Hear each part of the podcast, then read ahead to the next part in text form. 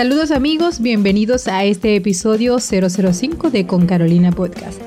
Quiero agradecer a todos los que me escuchan. Me es grato saber que he llegado a los oídos, a las mentes y ojalá que a los corazones de muchas personas en diversas partes del mundo. Les envío un fuerte abrazo a mi gente de Colombia, Canadá, Chile, Argentina, México, Perú, España y hasta en Irlanda. Y por supuesto a mi bella gente de Venezuela. Y un saludo especial a Chiriware Network. Gracias a su valioso apoyo, este podcast ha crecido. En el podcast 004 hablamos un poco sobre lo importante de las emociones. Si no lo has escuchado, te invito a que lo escuches. Hablamos un poco de cómo ellas son un alerta para identificar diversas situaciones que son muy íntimas de nuestro ser.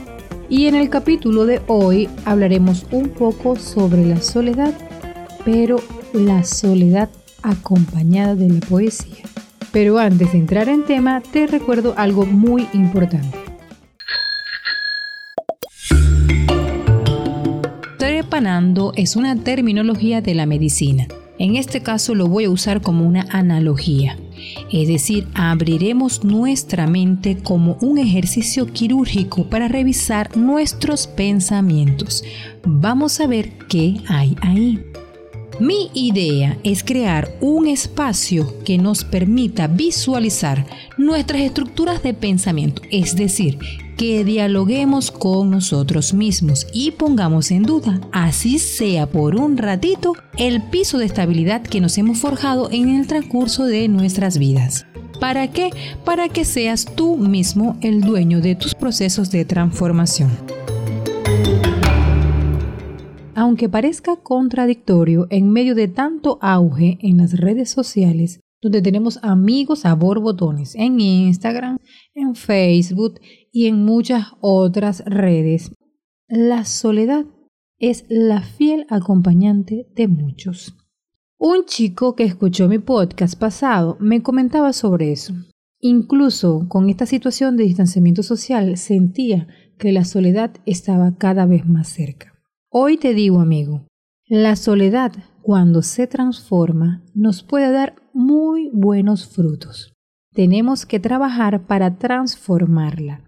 Todas nuestras emociones, como lo dije al principio, nos alertan sobre muchas situaciones personales. Nosotros debemos vivir esa emoción, reconocerla y trabajar para transformarla. Como dice Mario Benedetti, de vez en cuando hay que hacer una pausa contemplarse a sí mismo sin la fruición cotidiana, examinar el pasado rubro por rubro, etapa por etapa, baldosa por baldosa, y no llorarse las mentiras, sino cantarse las verdades. La soledad nos puede brindar ese espacio tan importante para hacer esa pausa. No la veamos como nuestra enemiga. Tampoco es para ensimismarse y alejarse de todo y de todos. La soledad nos permite crear. ¿Cuánta poesía ha nacido producto de esta emoción?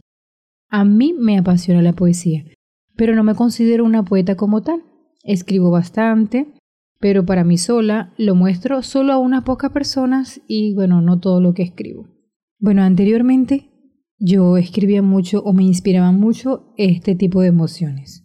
Me fluía demasiado, si estaba triste, hasta mm, despechada también, eh, melancólica. No sé, esas emociones me hacían, esas emociones fuertes me hacían despertar esa forma o esa necesidad de dibujarlas en alguna poesía, algún poema. Bueno, yo le digo poesía o poema, aunque, como les dije, no me considero una poeta. Admiro mucho a quienes han desarrollado tan sublime labor de transformar las cosas que podemos ver nosotros como algo común en algo extraordinario. Hoy en Con Carolina Podcast hay una persona muy especial, de alma sencilla y corazón gigante. Nunca presume de lo que hace y de lo que sabe hacer. Aunque es un reconocido escritor aquí en mi país, en Venezuela, tiene premios nacionales, eh, novelas publicadas, tiene una apreciación sobre la poesía donde nos bautiza a todos con ese don.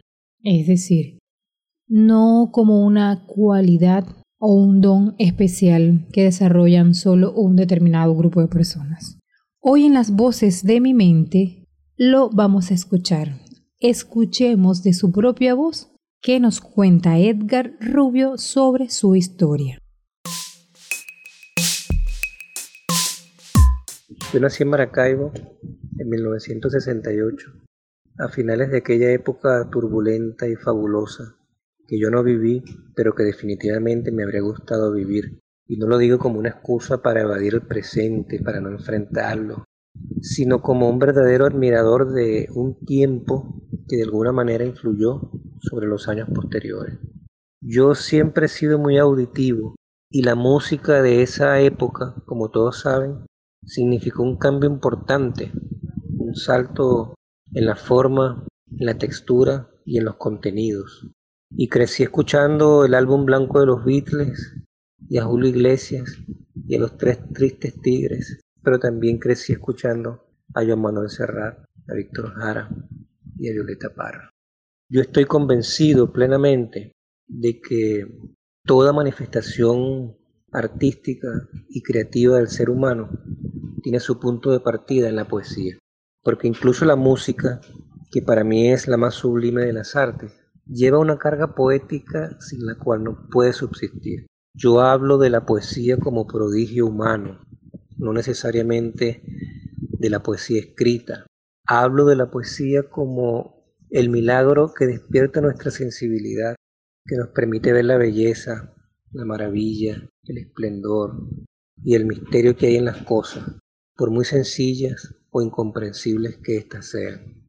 En casa siempre hubo muchos libros y discos. Había tantos que se perdían. Entonces era muy difícil ser indiferente a ese mundo de la lectura y en mi caso, de la música.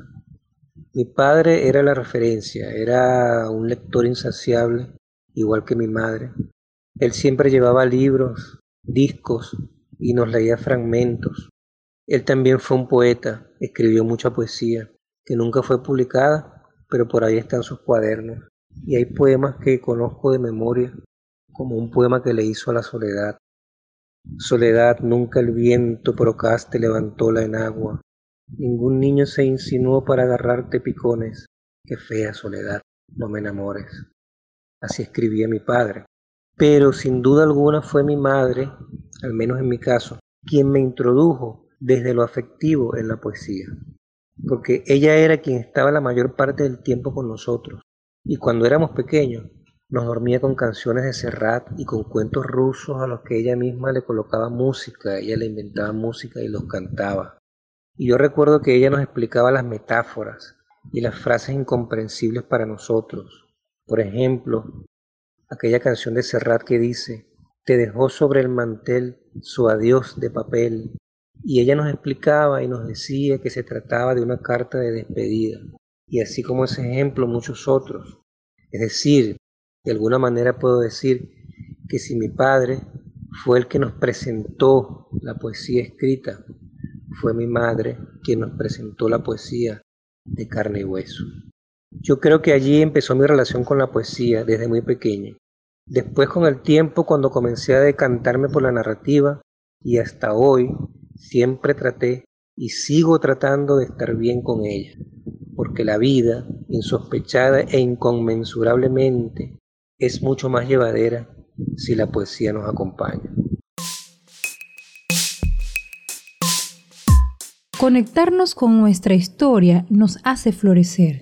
Todos tenemos una historia sobre nuestras vidas. Hemos construido un relato una película sobre nuestra experiencia, sobre nuestras relaciones con la familia, con nuestros padres, nuestros hermanos, con nuestros amigos, con las personas que amamos.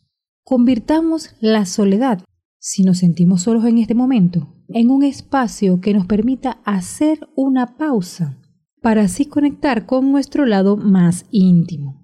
La poesía y la literatura nos brindan ese espacio tan personal y sublime. Aquí les comparto otro fragmento de las voces de mi mente donde Edgar nos comparte un hermoso relato. Retrato de Isadora. Isadora venía siempre a visitarme. Dejaba un paquete de cigarrillos y un termo de café a los pies de mi cama y decía, para la reencarnación de Siqueiros. Mi trabajo avanzaba, a pesar de la soledad y el cansancio, de las duras horas en los jornales del patio y la mala comida que servían en prisión. Una noche me acosté sin pintar, agotado. Al día siguiente, ella notó la falta de progreso y me negó el café. Los artistas no descansan, dijo, y se marchó. Comenzó a dejar de venir. Sus ausencias fueron cada vez más frecuentes y me enloquecían. Pero un domingo volvió y me dio un ultimátum. Vendré mañana, dijo. El cuadro debía estar listo y yo finalmente sería libre para estar con ella. Se fue sin dejarme las provisiones.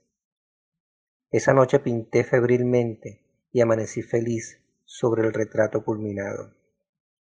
Lo recuerdo bien porque ocurrió hace apenas dos años y fue lo último que pinté. No tengo prisa. Sé que un día vendrá a buscarlo.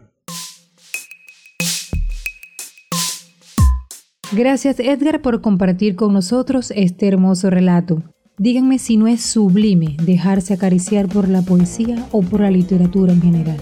¿Saben qué? La imaginación es un recurso infinito. Siempre hay una oportunidad para transformar la soledad.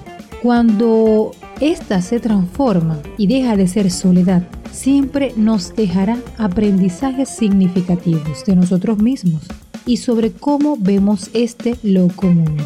Un fuerte abrazo para todos. Recuerda que nos podemos encontrar en arroba Carolina Podcast, Spotify, Anchor, Google Podcast, Radio Public, SoundCloud y Spreaker. Que tengan una semana bonita. Nos vemos en el próximo episodio.